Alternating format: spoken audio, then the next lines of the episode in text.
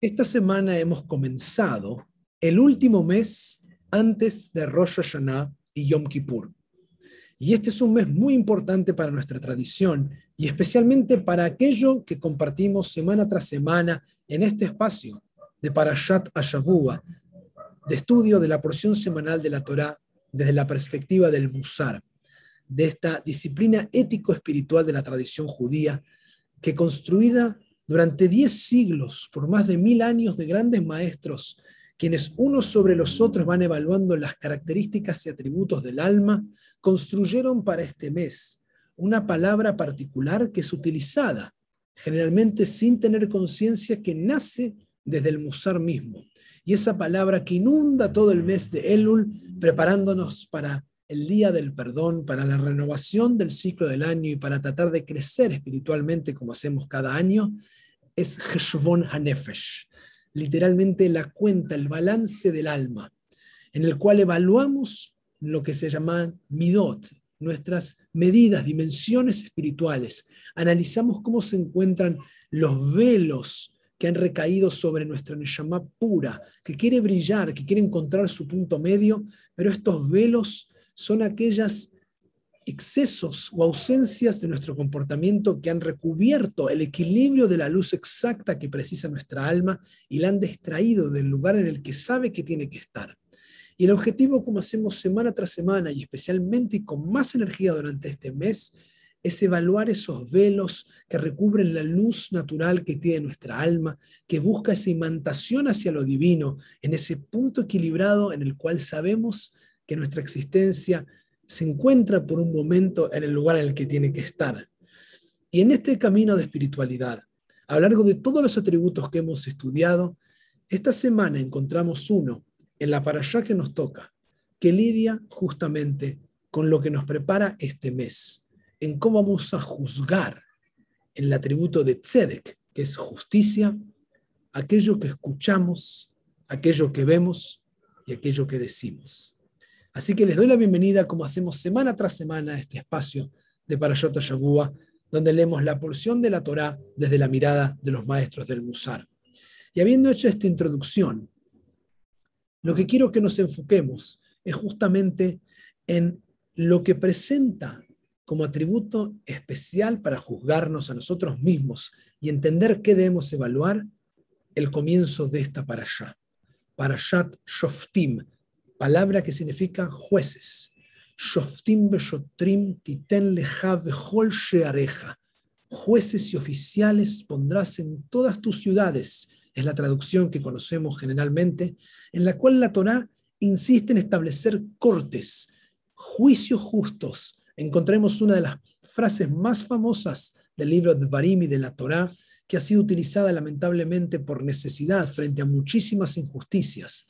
Y eso es Tzedek, Tzedek Tirdof. Justicia, justicia perseguirás. La veíamos en los carteles cuando nos enteramos de la tragedia de la AMIA y la siguen sosteniendo quienes marchan todos los años y pedimos justicia. Justicia justa.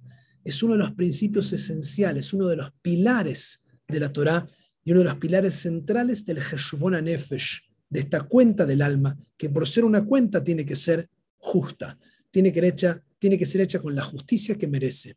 Y para entender esta justicia, desde la tradición judía, desde la parashá que vemos una y otra vez, toda la tradición, y especialmente en esta porción semanal, veremos en la insistencia de que todos los jueces tengan algo o alguien por encima del individuo. Cuando el juez tiene que juzgar, la Torá nos indica que no puede recibir ningún tipo de coima, porque eso ciega su capacidad de ser justo. Los testigos que participan en cualquier tipo de evento tienen que ser más de dos, o dos como mínimo, nunca uno, y aquel que atestigua falsamente, si se demuestra que fue falso lo que dijo y lo que presentó como testigo, se le aplica la misma sentencia de aquello que acusa. Los reyes que tienen que hacer justicia en esta parashá, se les recuerda que no pueden acumular dinero ni riqueza, y esos reyes tienen que copiar a mano una Torá e ir con ella todos los días. Imaginemos si les pedimos a nuestros políticos, para ejercer la justicia que se merece en este mundo, que no pueden acumular ningún tipo de riqueza y poder más allá de lo que reciben como salario, y que tienen que copiar a mano la Constitución ir con ella a todos lados. Incluso los líderes religiosos son recordados de no dejarse llevar por el ego, de entender que hay algo más grande que ellos en esa justicia a la que sirven. Sobre todo esta idea de justicia, del valor de Tzedek, de cómo evaluamos, entendemos que desde el momento que en la Torá se presenta Parashat Shoftim y esto que estamos enseñando desde hace miles de años, los judíos hemos entendido que una sociedad en la que no hay justicia, entendida como el servir a una causa o una sociedad o a alguien o algo más grande que mi propio interés, es inviable la coexistencia y la sociedad. Por lo tanto, es el principio desde el Musar, el principio de justicia, que siempre tiene que estar a la causa de algo más grande y no al individuo, que se pone en práctica una y otra vez y que es llamado para ser convocado en la búsqueda de la integridad del atributo del alma en la vida de justicia, de cómo evaluamos a los demás y cómo nos evaluamos a nosotros mismos. En el Musar, y lo hemos visto porque no es la primera vez que estudiamos Tzedek en estos encuentros, lo que se manifiesta es un punto medio en la justicia entre din y gesed, entre juicio excesivo y compasión. Las dos son necesarias, tienen que estar ubicadas en un punto medio. Los maestros dicen que hay que ejercer la justicia que corresponde separada de la venganza. Recordemos, la venganza está prohibida y la forma de detectar, y esto lo hemos estudiado juntos, el atributo, si es justicia o venganza, es que la justicia no tiene goce, no tiene placer. La venganza disfruta y por lo tanto, si disfruto con algo que le está pasando al otro y digo, se lo merece, eso es venganza y está prohibido por la Torá. La justicia no tiene goce, es justo. Y esa es la gran diferencia. Y las sociedades y nosotros tenemos que aprender a ejercer justicia y al mismo tiempo siempre compasión. Por eso durante los Yamim Noravim, sobre los días temibles en Rosh Hashaná y Yom Kippur, un poema, un piut, que escuchamos una y otra vez, es el que llama a Dios para que nos juzgue como un padre y un rey, con el juicio de la compasión de Avinu, nuestro padre, y Malkeinu, nuestro rey. Y ambos tienen que coexistir. La justicia tiene que ser justa, tzedek, tzedek, tirdof, y al mismo tiempo tiene que siempre tener ese toque de benevolencia, de misericordia, para poder entender que ninguno de nosotros es perfecto. Quería compartir especialmente, en esta semana que comenzamos Elul, este último mes, una enseñanza más, que como compartimos en este espacio, que lleva el título de Musar y Hasidut, viene del mundo hasídico, del Sfat Emet, del Rabino Alter de Ger, quien hace una interpretación maravillosa y que agrega algo para el proyecto necesario de la construcción de nuestra alma, no solo por lo que vivimos, sino para el año que comienza. El Rab Alter de Ger nos hace notar que en el hebreo original, la Torá no dice ciudades en las que uno tiene que construir jueces y oficiales, sino que dice Sheareja, que es tu puerta, las puertas.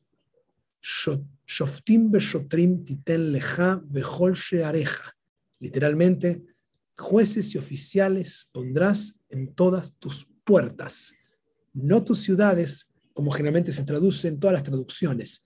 Literalmente son las puertas. Y aquí es donde el Sfat Emet nos hace notar que nosotros tenemos puertas, puertas de entrada y puertas de salida, que comunican el mundo interior de la Neshama, del alma, con el mundo exterior. Y esas puertas de entrada son los ojos y los oídos. Y la puerta de salida es generalmente la boca, en lo que decimos, aunque también sabemos que comunicamos con una mirada y de muchas maneras diferentes. Pero al entender estas puertas, el Sfat Emet nos llama en este principio de mes de Elul, en este Heshbon Hanefesh, a controlar las puertas. ¿Y qué es lo que dice? Para eso tenemos Shoftim Beshotrim, jueces y oficiales.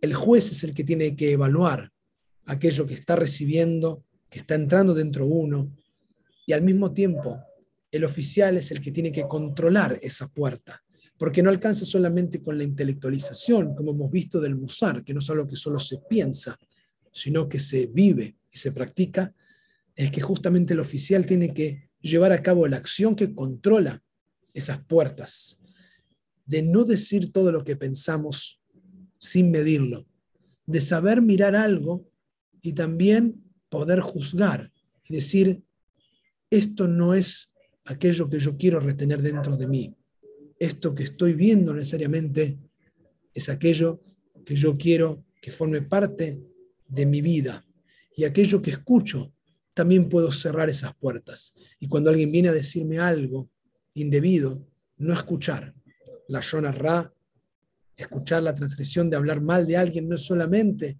decirlo, sino escucharlo. Y por lo tanto el llamado es a cuidar las puertas, cuidar estas puertas para cuidar ni más ni menos que la ciudad que es el alma de uno.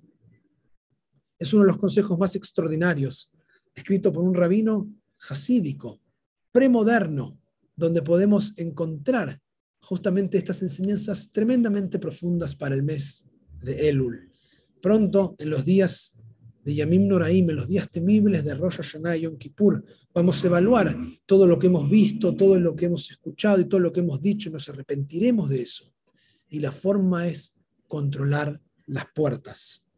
El ejercicio es trabajar para entender que siempre, siempre hay un espacio entre lo que estoy a punto de decir antes de decirlo. Hay un espacio para frenar lo que me quieren decir y decir, mejor no me lo cuentes. Si sientes que no tienes que decirme, no, no me lo digas. O saber uno decir, esto no lo quiero escuchar. Y la tradición ex- enseña algo mucho más profundo. Y es que en realidad vemos aquello que el corazón nos permite ver.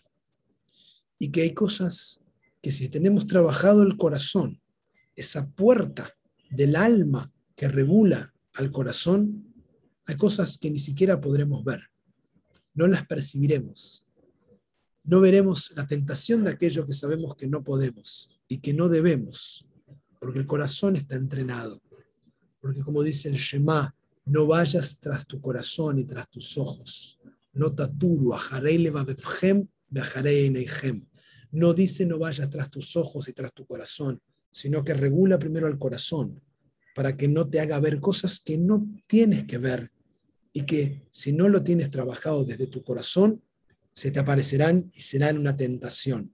No podrás juzgar, no podrás evaluar, caerás en la coima porque tu corazón no está preparado para saber que eso no es correcto. El objetivo de este mes, de este día en el que ya hemos comenzado el Jeshwana Nefesh, es cuidar las puertas. No solo para el día de Yom Kippur, hacer este trabajo y sentarnos a pensarlo, sino hoy. Hoy comienza para en Yom Kippur no solo manifestarlo, sino también continuar toda la vida. Así que es mi deseo que puedan llevarse este ejercicio esta semana y que los acompañe durante el mes de Elul. Trabajemos las puertas, pongamos jueces para frenar lo que no tenemos que ver, oír ni decir, y oficiales, para que controlen el corazón y que nuestros ojos no vean lo que no tienen que ver, no escuchen lo que no tienen que escuchar, y no digamos lo que no tengamos que decir. Les deseo una excelente semana, trabajando el atributo de Tzedek, de justicia, justa, en causas más grandes que uno mismo, y controlando desde esa justicia, con Shoftim Beshotrim, con jueces y oficiales, todas las puertas de entrada y salida de la ciudad de cada uno de nosotros, que es nuestra alma. Si logramos eso, habremos crecido espiritualmente, y el trabajo de este mes ya habrá dado sus frutos. Shavua Tov, y hasta el próximo encuentro.